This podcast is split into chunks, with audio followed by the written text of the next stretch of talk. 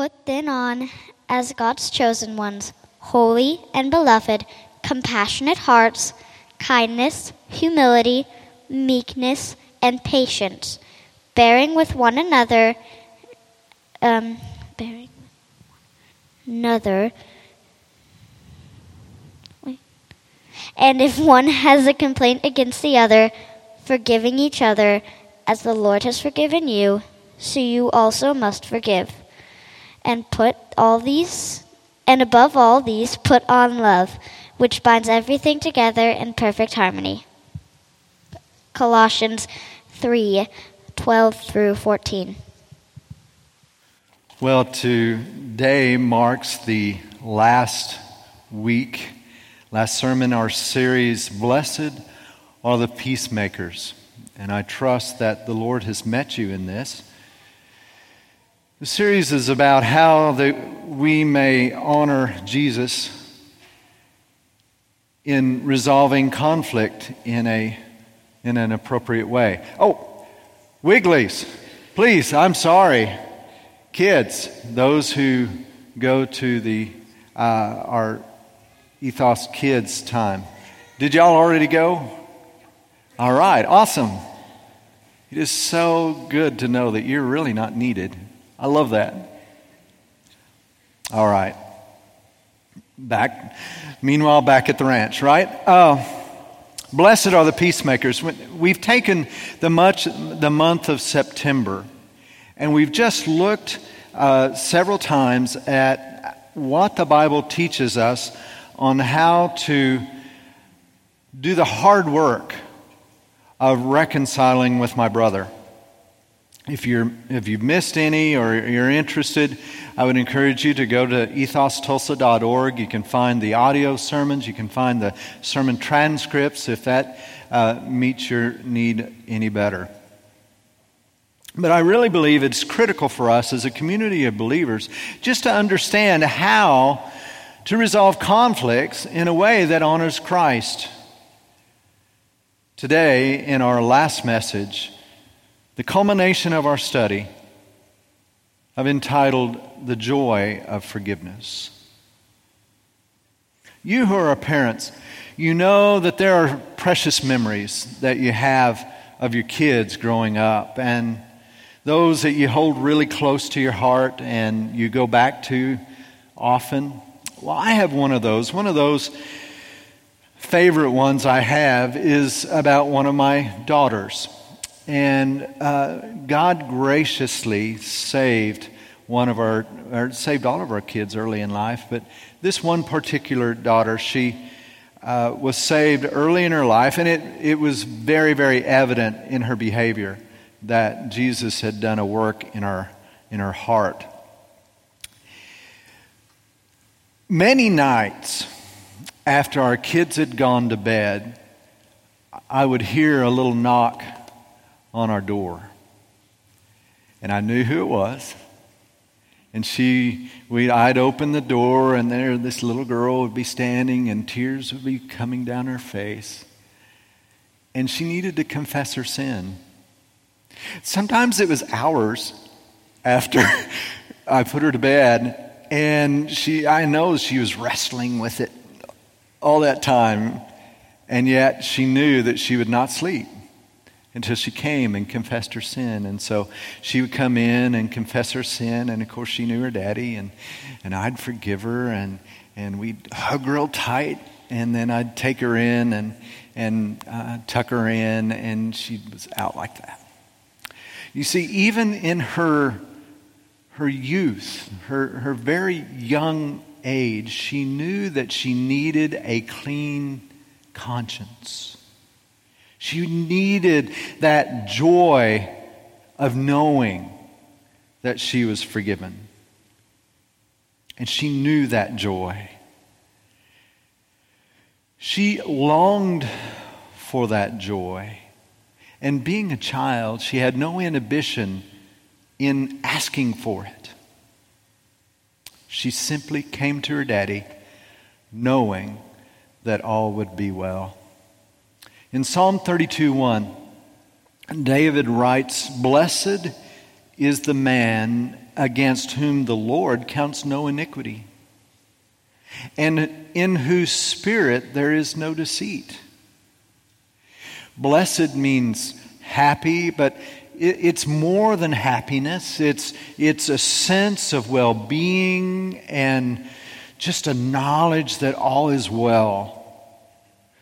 The psalmist was yearning and knew that it took a sense of knowing that you were forgiven to have that happiness and joy. You know, David was a king and he could get anything that he wanted. And unfortunately, we see that on the pages of Scripture. Anything that he thought would bring him happiness, he asked for and he got it like that. But here in Psalm 32, he knew that the only thing that really would make him happy is to know that he was forgiven. He knew the pain of not being forgiven because later on in the chapter, I think he's speaking here uh, about hiding his sin against Uriah and Bathsheba in verse 3. He says, For when I kept silent, my bones wasted away. Through my groaning all day long, for day and night your hand was heavy on me. My strength was dried up as, the heat, as by the heat of summer. I think if we we're honest, some of us know what that means and what that feels like the weight of your own sin. But there's nothing that brings joy like knowing that you are forgiven. I really can identify with Christian in John Bunyan's Pilgrim's Progress.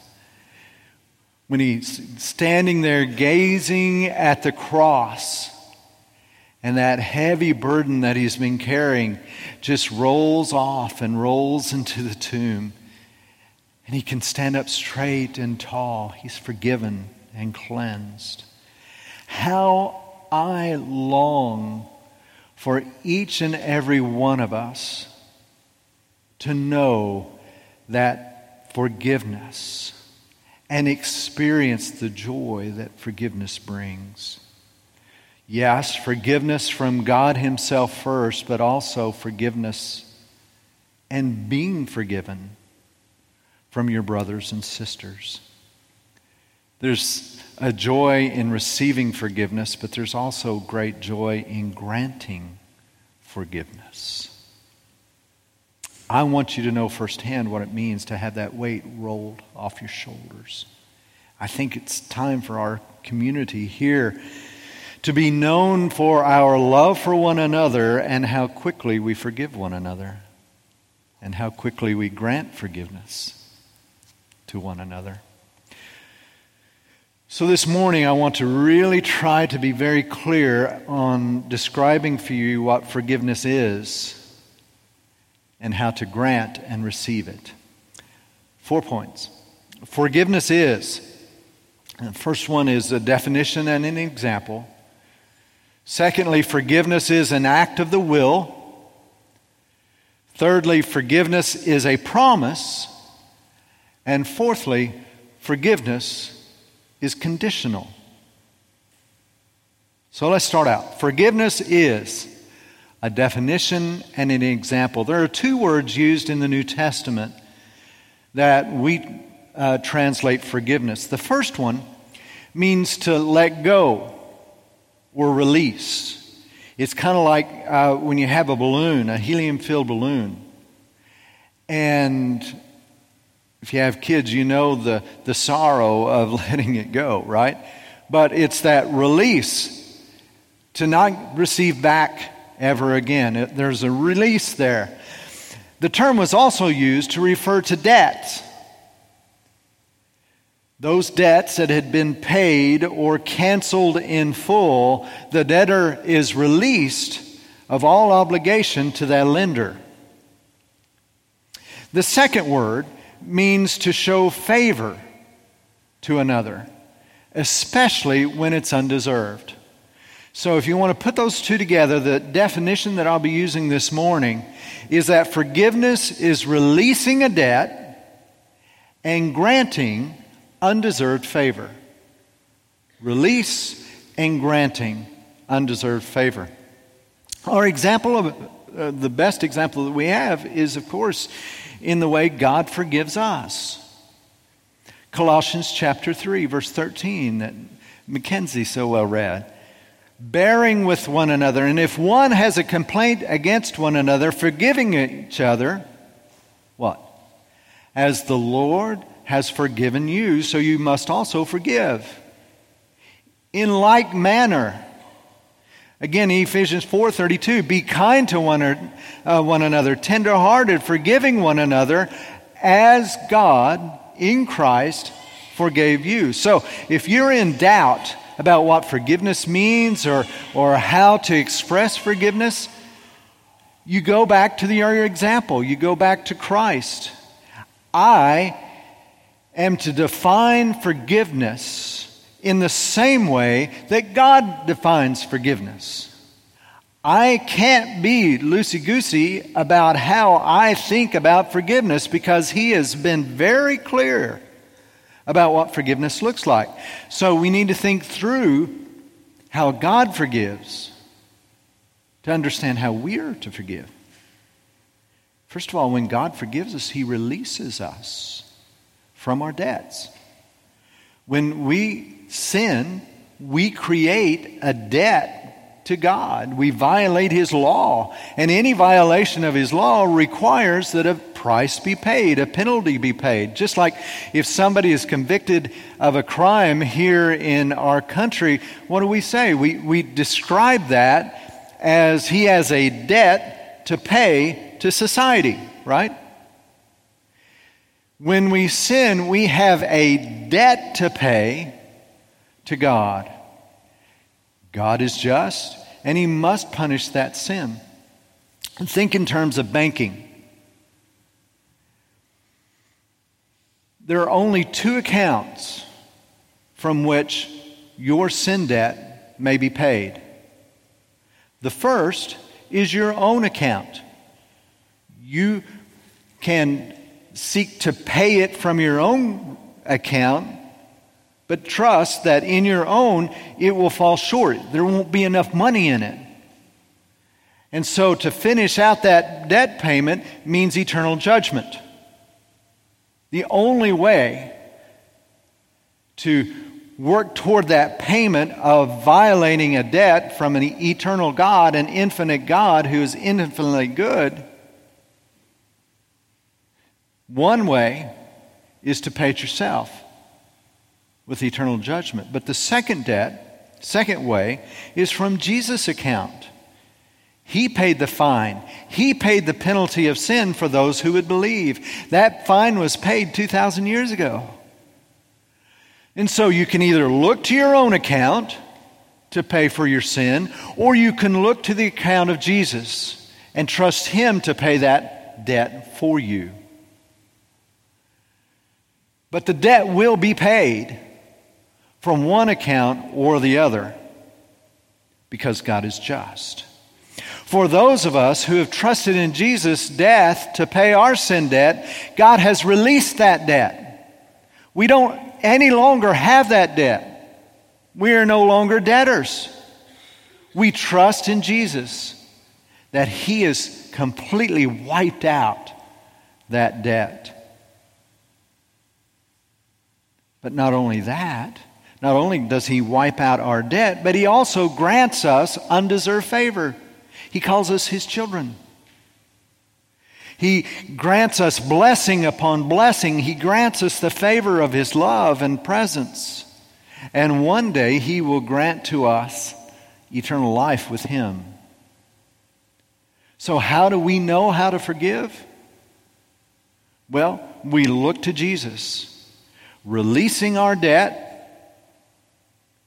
our debtors from of those who deserve uh, from the punishment they deserve, but we also grant favor even when undeserved. So forgiveness is a definition and an example. But secondly, forgiveness is an act of the will. Please understand, forgiveness is not a feeling. Forgiveness is not an emotion. I don't have to feel something or feel in a certain way or experience some kind of emotion to forgive. It's ludicrous to think that God is sitting in heaven emoting forgiveness. It is something He does, it is an act of His will. Martin Luther was once asked if he felt forgiven. He says, No, I don't feel forgiven. But I know I'm forgiven based on the Word of God. Forgiveness is not a feeling, and it's not an emotion. It is an act of the will, it's a course of action, it's a choice. Related to that, let's get something off the table right, right away. Forgiveness is not forgetting. You know, I don't know how it started, but someone once said, forgive and forget, and it caught on. I don't know. But it's just not true. Does God forget our sins? The answer is no. As a proof, they say, well, yeah, he does. Look at Isaiah 43, verse 25. I, I am he who blots out your transgressions for my own sake, and I will not remember your sins. They say, well, Steve, Right there it says he forgets him. No, it doesn't. Passage is not saying that somehow God can't remember that you sinned against him. Come on, he's omniscient. He knows everything. He can't just forget something. But what he is saying here is that our Father chooses not to hold that against you in the future. He will not remember it to pronounce judgment upon you. It's an act of His will. He chooses not to remember to use it against you. So, in the same way, when we grant forgiveness, we're not saying that we're going to forget. By God's grace, sometimes He allows us to forget over time. But he's not asking us to do something that we can't do. Who can forget, really? But he's saying you can choose not to hold it against them, to not remember it, to hold it against them. It's a choice of the will. Thirdly, it's an act of the will, but forgiveness is a promise. Forgiveness is always looking at the future. I think this is something that we really, really need to understand. Perhaps the biggest error in understanding that people have regarding forgiveness. Again, we see this in the way God forgives us. Again, Isaiah 43 25. I am he who blots out your transgressions for my own sake, and I will not remember your sins. God promises in the future not to remember those sins or hold them against you. So when I grant forgiveness to someone, if I say, I forgive you, it's in reference to a future attitude and a future action. When I say, I forgive you, I am promising at least three things. I'm making a promise to you Number one, I will not bring up your offense to use it against you in the future. I will not discuss this offense with anyone else in the future. And thirdly, I will try not to even dwell on your offense ever again in the future. Do you see? It's a promise. When I forgive you, I promise to release you now and forevermore. It's a release. I release your debt to me, and I choose to grant you favor. Favor that you may not deserve. A lady came to his, her pastor one time, and, and uh, she says, When we are fighting, my, my husband gets historical. And he listened for a little bit and he says, Now, do you mean hysterical? She says, No, historical. He keeps a mental record of everything that I've ever done, and whenever we start fighting, he just, I get a history lesson. You see, he doesn't get that, right? He didn't get the fact that it's, it's a promise not to hold on to anything again. When you forgive, it's all about what you do in the future, making a promise. So when you make a promise, you don't do it lightly. because you're giving your word. And your word needs to mean something.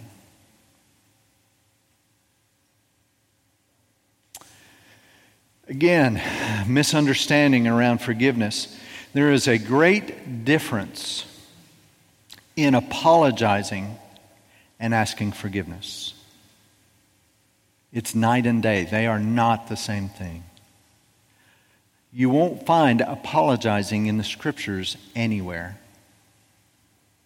You just don't find it. Now, I, there's a place to say, I'm sorry.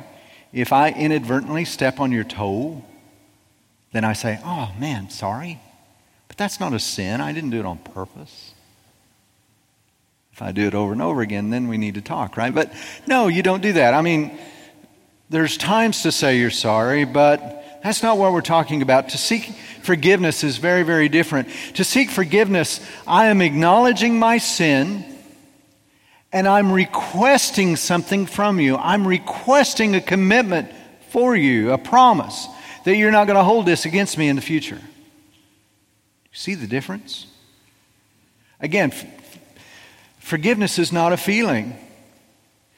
When I say, I'm sorry, all I'm doing, you, uh, doing for you is telling you how I feel. That's all. An apology doesn't ask for anything. Nothing at all. I'm not asking for any commitment. I'm not asking for any resolution. I'm not even asked you to put the matter to rest. In fact, I've not even admitted to doing anything wrong. I'm sorry. It could mean, I'm sorry that I got caught. It could mean, I'm sorry your feelings hurt. I don't think they'd ought to be. I think you need to grow up, but I'm sorry. It could mean that, that I'm sorry there's a friction between us. You really need to get your act together. All I've done in saying I'm sorry is admitted to feeling sorry. I've not admitted uh, anything that puts the matter to rest. The only thing that I've done is for both of us to acknowledge that I feel bad. That's it. Not a lot of resolution there, is there? And normally, when somebody says, I'm sorry, people say, Oh, that's okay. Well, if they're just sorry, you can say, That's okay But they've sinned against you and there's sin in that relationship, you can't say that's okay. Oh, that's okay, you sinned against a holy God. No. Or I sinned against a holy God. It's not okay. That's the whole thing about this forgiveness thing. Why bother if it's just okay? No, not at all. When I say, Will you forgive me? I'm saying it's a big deal. And I am yearning and asking for you to not bring it up against me in, in days ahead. I'm asking that you not tell others, and I'm asking you not dwell on it yourself. I'm making a request from you. I'm asking you to commit to a plan of action, something I don't deserve, something I cannot demand. I'm asking for commitment that brings the whole thing to a close. To apologize is not asking for forgiveness, there's a commitment involved.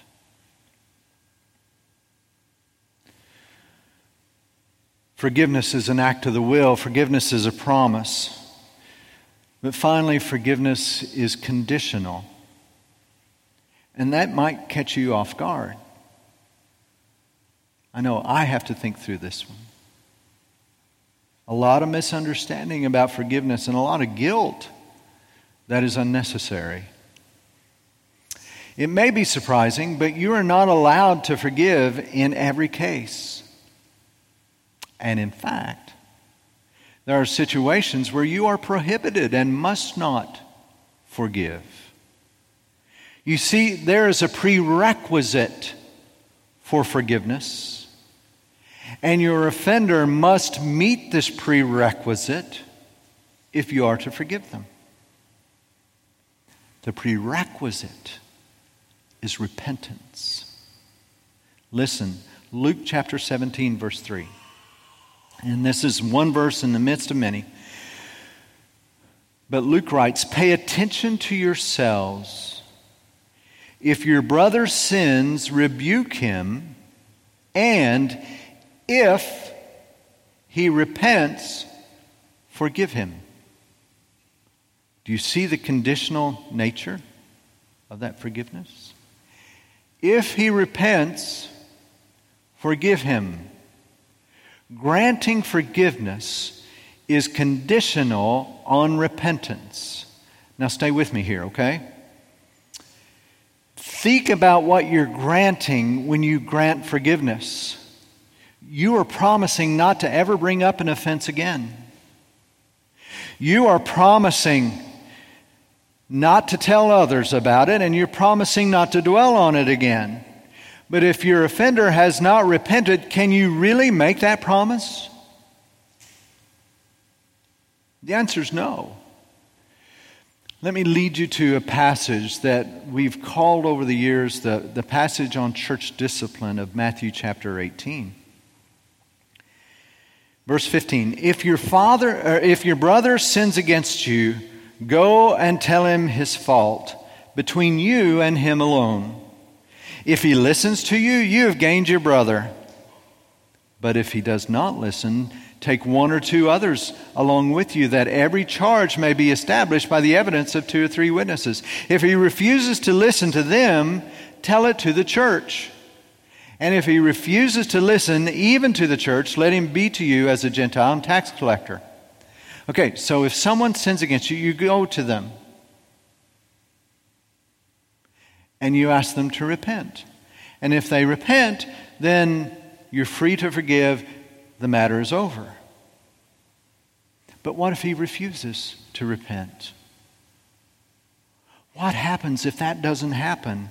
Remember, there are three elements to repentance there's acknowledgement of sin, there's sorrow over your sin, but also there is a turning away from your sin in an effort not to do that again. So if your offender does not repent, what do you have to do? If you go to them individually, what do you have to do? Well, you have to take two or three others. You see, if we could forgive without repentance, there'd never be a need for a second or third or fourth stage of church discipline. Because you go to them, whether they repented or not, you'd say, okay, you're forgiven, and move on. But Jesus doesn't give us that option. Our brother is too important. And that relationship with, with God and with us is too important. So if they do not repent, if they fail to repent, then I am not allowed to forgive at that point. I have to take someone else with me. Do you see? You see that God's forgiveness is conditional. There's some really clear conditions on God's forgiveness. Acts chapter 17, verse 3, 30. The times of ignorance God overlooked, but now he commands all people everywhere, what? To repent. Because he has fixed a day on which he will judge the world in righteousness by a man whom he has appointed, and of, of this he has given assurance to all by raising him from the dead. God calls us to repent, and where there's no repentance, there's judgment. So, where does that leave us? As individuals, where does that leave us? What do I do if my offender is not repentant? I think, first thing, we communicate very, very clearly that you stand ready to forgive if and when they repent. I am ready. I am ready and longing to forgive you. You communicate that clearly. And when he does repent, you throw a party. You rejoice. The second thing if my offender refuses to repent, you release them emotionally. This is real important. You must release them emotionally. I'm not asking you to carry the weight of your brother's sin against you. Please hear me clearly. When I say you're not free to forgive and, and move on, I'm not asking you to carry that weight. Please don't hear that. That's why we talked about Romans 12 last week. Do you remember what we talked about? Do you remember that in Romans 12 we are called to never avenge yourself, but to leave room for God and allow Him to work in my offender's life? Don't carry the weight, release it emotionally. You know, sometimes, as, as twisted as it is, we try to punish our offender by being mad at them or carrying around anger and bitterness. And that makes as much sense as drinking poison and expecting somebody else to get sick. It just doesn't work that way. Release the burden, release them emotionally, allow God to do His work. And when appropriate, you follow the steps of church discipline. You take somebody else. It's not always appropriate. Sometimes your offender won't be a believer. Sometimes they, they belong to a church that just doesn't understand church discipline. I don't know. Sometimes it's just not appropriate. Three things to do if my offender is not repentant and refuses to reconcile. First, I'm ready to forgive you when you repent. Second, you release them emotionally. But thirdly, there's church discipline. Forgiveness is an act of the will, it's a promise, and it's conditional. Again, our example is Jesus. The whole reason Jesus came among us as a man and suffered and died on that cross was to give us the gift of reconciliation with our Father. And that means releasing our guilt and granting us undeserved favor. He serves as our example of both granting and receiving forgiveness. He wants us all, my friends, to experience the joy of forgiveness. Will you bow your heads with me?